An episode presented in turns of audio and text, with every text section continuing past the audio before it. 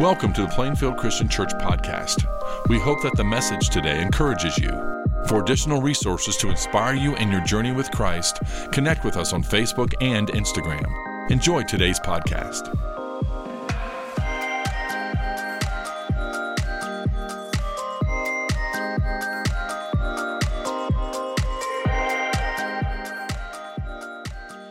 Well, hey, church, welcome back. We're kicking off a brand new series together, and I'm excited for it. We're talking all about God's Word. And that's really important because right now in our world, sometimes it's just really hard to know what's true anymore, isn't it?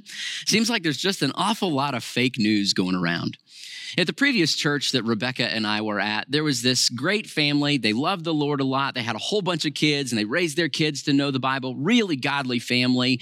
Uh, but one time I was preaching a sermon and I asked the congregation to raise their hands if any of them had read Hezekiah chapter 5, verse 5, and knew what that verse said. Well, this whole family very proudly raised their hands for the whole church to see.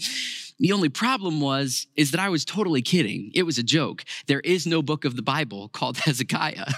Whoops. In fact, I think if there was a Hezekiah chapter 5, verse 5, it might say, He who lieth, frieth. it's hard to know what's true anymore, isn't it? In fact, we're living in a world that is kind of even giving up on the idea of truth. We are living in a post truth society.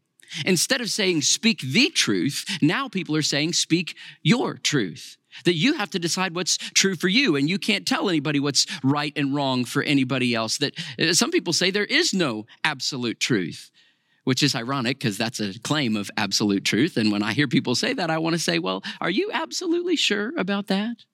So, my question for you is how do you determine what's true? And specifically, how do we determine the truth about God? You see, there's four potential sources of truth that you can lean on. And the first potential source of truth is tradition. Uh, that basically the people who've gone before you or the people in power, they get to decide what's true. But the problem with tradition is do you really want to accept what somebody else says is true without really probing it out for yourself? And well, what about when traditions change or cultural sensibilities develop or different cultures have different traditions? Don't we need something a little more concrete and verifiable and, and personal? And so the second potential source of truth is reason. When the Industrial Revolution came around, the reason became a big source of truth as people began to believe that we could think our way to enlightenment and that science and technology were going to solve all of our problems. Now, the problem, of course, is that they didn't, because as human beings, we have a limited intellectual capacity, and there are problems that we face and issues that go far beyond scientific observation. And so now that we're living in a postmodern world, the third source of truth that's really gaining traction is experience. That you have to decide what's true for you, that you do what makes you happy. Nobody else has the right to tell you what to do. Now, the, the problem with this is that this leaves no objective basis for things like morality or justice. And so, if tradition and reason and experience all fail to carry the freight on their own, then we have to turn to our fourth and final potential source of truth, which is revelation. And revelation is the belief that we did not have the capacity to discover the truth about God on our own. It had to be revealed to us, that that door only opens from the inside. But thankfully, God has indeed revealed himself to us primarily in the pages of Scripture, is where we get the most specific revelation of who God is. Now, the fact that we believe in revelation doesn't mean these are bad. Please hear me. Tradition is a wonderful thing. The apostle Paul said in 2 Timothy chapter 1 that he followed God and served God just as his ancestors did.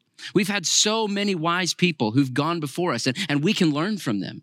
And reason is really helpful because the truth should be able to stand up to the questions and curiosities of our God given mind. The prophet Isaiah says in chapter one, Come, let us reason together. And experience is helpful because we have a personal God who says in Psalm 34, Taste and see that the Lord is good. Experience me. And so tradition and reason and experience are all, all good, but they only work properly when they are submitted to revelation.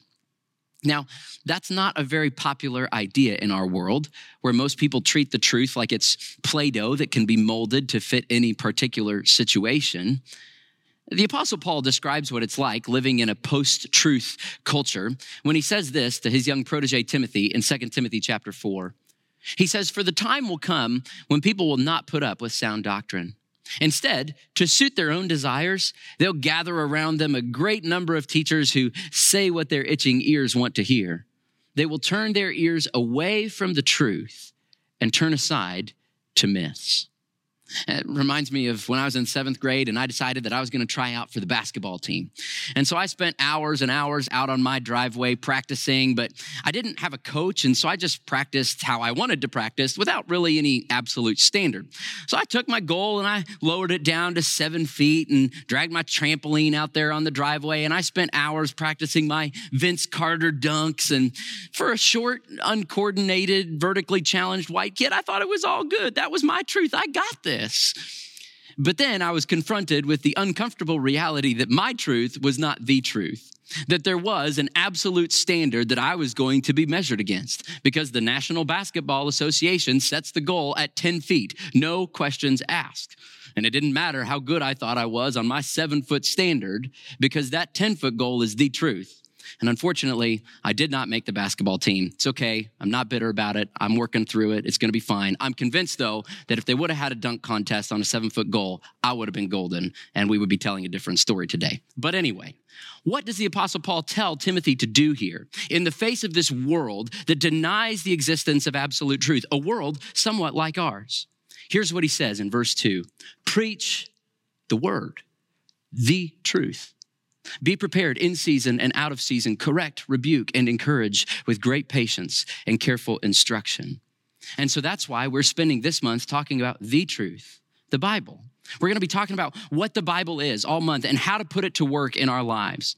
For the first three weeks, we're going to be talking about how the Bible is from God, about Jesus, and for us. But then in the last week of the month, we're going to be taking some of your questions and answering some of your most common questions about the Bible. But we begin today with this simple and yet profound reality that the Bible is from God. That the Bible is divine revelation, God revealing himself to us, giving us the truth. And this is called the doctrine of inspiration. And nowhere is the doctrine of inspiration seen more clearly than in our primary verse for this month, 2 Timothy chapter 3, right before this, in verse 16. Paul says all scripture is God breathed and is useful for teaching, rebuking, correcting, and training in righteousness. In other words, these are not just human words. This is not just a, a good book full of nice fairy tales and moralisms. These are God's words. They are breathed out by him. All 66 books, all 1,189 chapters, all 31,173 verses are God breathed. You can still catch the scent of his breath on these pages. These are not just human thoughts, these are God's thoughts. And he has revealed them to us so that we may know who he is and what he desires for our lives. One scholar says it like this that the Bible is God's free and gracious choice to give up his privacy so that we may know him. This is the inspired word of God. So, uh, how exactly did this process of inspiration work? Well, if you'll give me just a minute, let me give you my shameless plug. If you haven't yet, please go sign up for Equip You. Equip You is our online platform designed to dive deeper into topics like this that we can't do justice to on a Sunday together. And in the first semester of Equip You that you'll go through, it's all about what we believe. But semester two that we're getting ready to start is all about how to read the Bible. So, if you haven't yet, please join us signing up for Equip, You. We're going to kick back off in August. But for now, what you need to know is that the doctrine of inspiration means that God wrote scripture by using people. The personalities, the experiences, the minds of normal human beings guided by his Holy Spirit that the Bible was written by one divine author, inspiring 40 human authors on three different continents in three different languages over a period of 1500 years to tell one unified story. So that when we come to a verse like 2 Timothy chapter 3 verse 16, we can honestly say, these are Paul's words.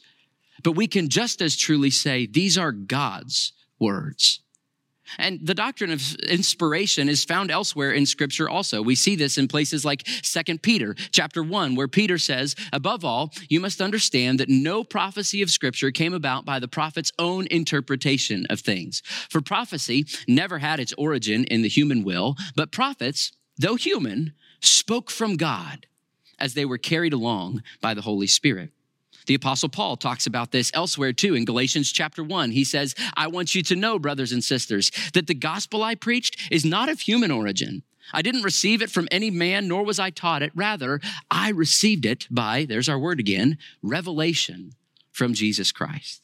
And he says this also to the Thessalonian believers in chapter 2. He says, And we also thank God continually, because when you received the word of God, which you heard from us, you accepted it not as a human word, but as it actually is the word of God, which is indeed at work in you who believe. The Bible is inspired by God. And yet, this doctrine of inspiration has been attacked ever since the very beginning of time. When Satan came to Eve in the form of a serpent and sowed seeds of doubt to her, saying, Did God really say? And ever since then, the devil has been attacking the inspiration and authenticity of God's words. You've probably heard some of the objections to inspiration. Things like, well, where did the Bible come from? And how can we be sure we have the right books in the Bible? And how can we be sure that this is what the author originally wrote? And aren't the stories in the Bible just fairy tales? And isn't the Bible full of contradictions? And isn't the Bible just made up of a bunch of other cultural myths mashed together? Uh, isn't the Bible, uh, doesn't it have claims and miracles that can't be validated? And hasn't the Bible been used to justify horrible things like slavery and polygamy and even genocide? I mean, this book is thousands of years old. Isn't it anti science? Is it really accurate historically? Is it really relevant culturally? Is it really authoritative personally? And these are hugely important questions. And we have to take them seriously because if this book is not true, then you should just turn off the broadcast right now and go on with your day. None of this matters. But if it is true, and if this book is inspired, then nothing else matters.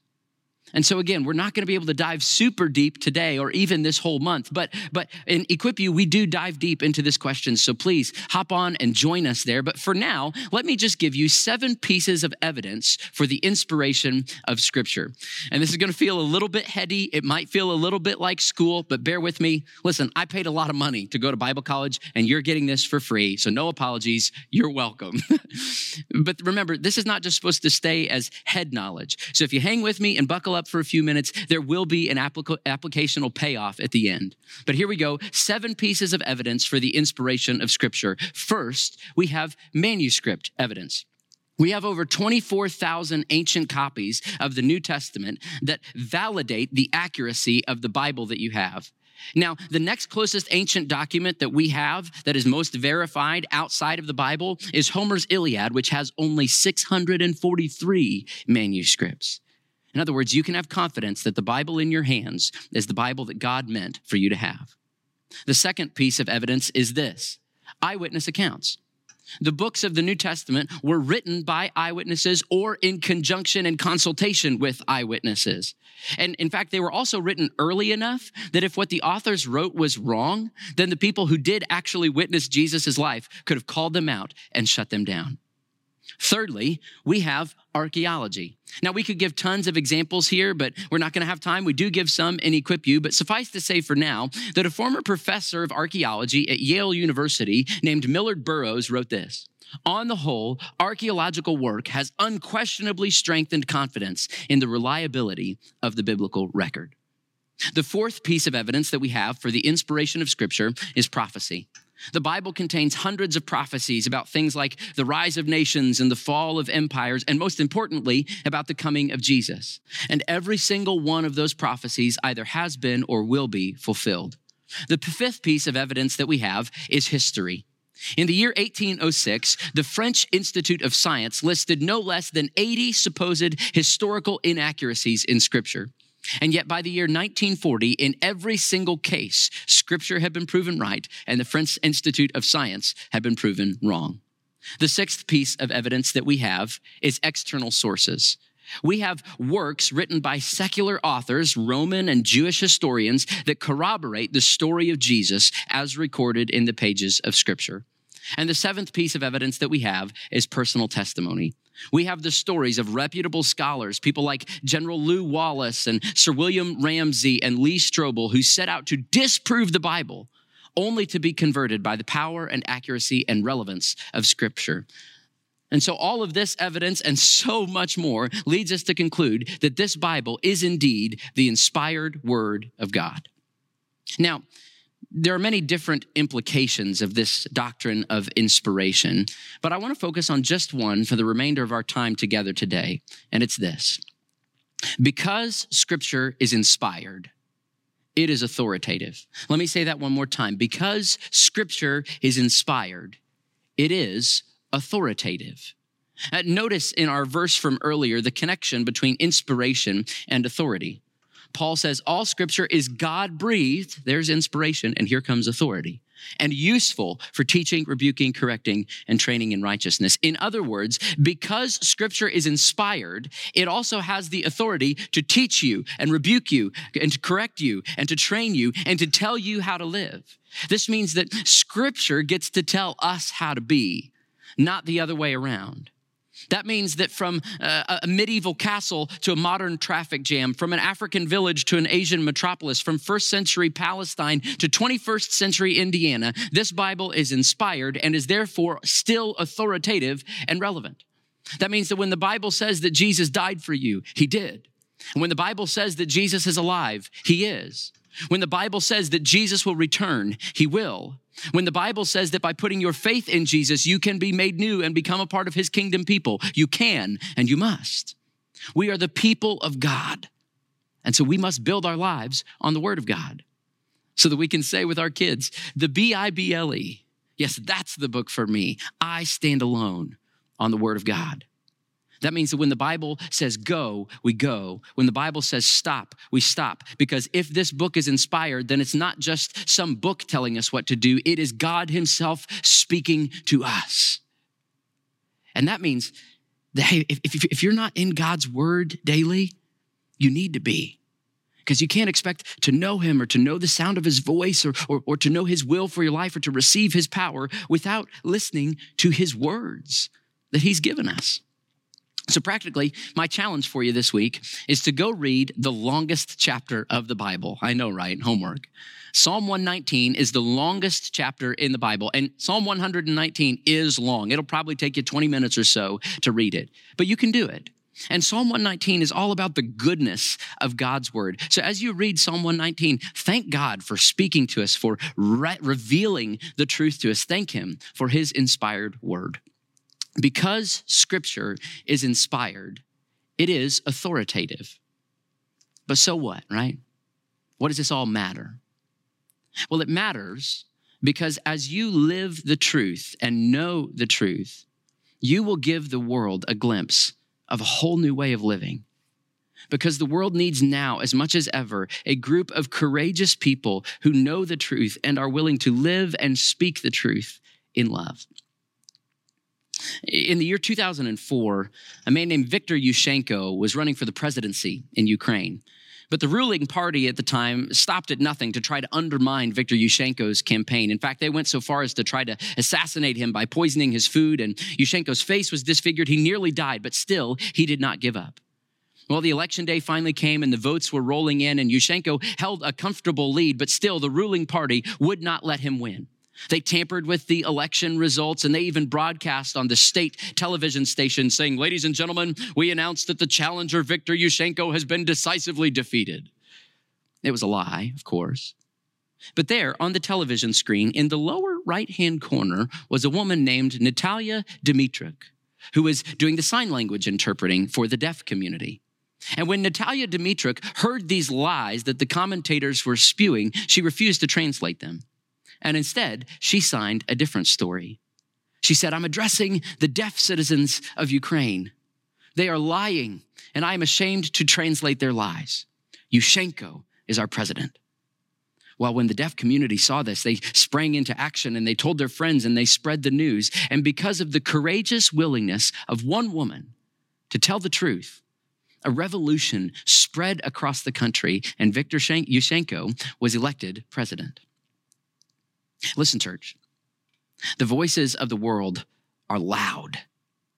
But when the voice of the world tells you to, to take and to hate and to win and to fight, Look down to that little box in the corner of the screen, the voice of truth called God's word, and be reminded that the way of Christ is compassion and mercy and generosity and sacrifice and love. And when the voices of the world tell you that you're invincible, look down to the corner of the screen and be reminded of the truth that the grass withers and the flowers fall, but the word of our God endures forever. And when the marketers of this world tell you that the one who dies with the most toys wins and that you need to chase more stuff to be happy, look down to the corner of the screen and be reminded of the truth that Moses tells us that man does not live on bread alone, but on every word that comes from the mouth of the Lord.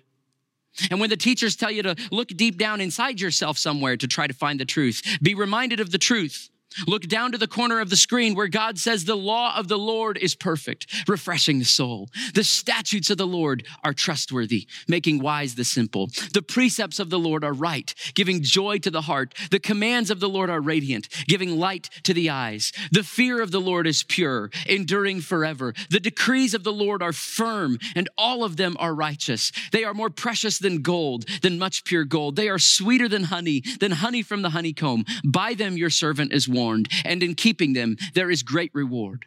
And when the voices of this world tell you that living by the Bible is outdated and ignorant and foolish, be reminded of the words of Jesus. Look in the corner of the screen where he tells us that truly I tell you, until heaven and earth disappear, not the smallest letter, not the least stroke of a pen will by any means disappear from the law until it is accomplished. Therefore, anyone who sets aside one of the least of these commands and teaches others accordingly will be called least in the kingdom of heaven. But whoever practices and teaches these commands will be called great in the kingdom of heaven.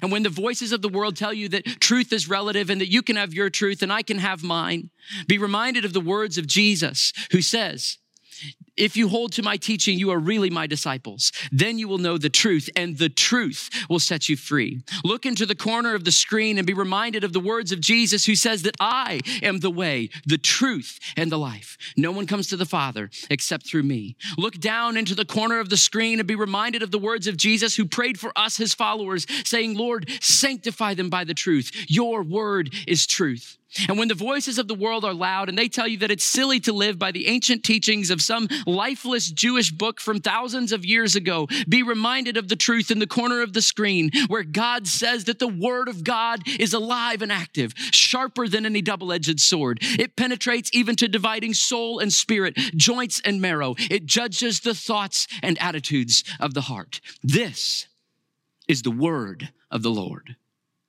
And because scripture is inspired, it is authoritative. So let's pray. Father, we thank you for revealing yourself to us so that we may know you, so that we can think your thoughts and hear your voice as we soak in your word and live by your spirit. God, because you are good, your word is good.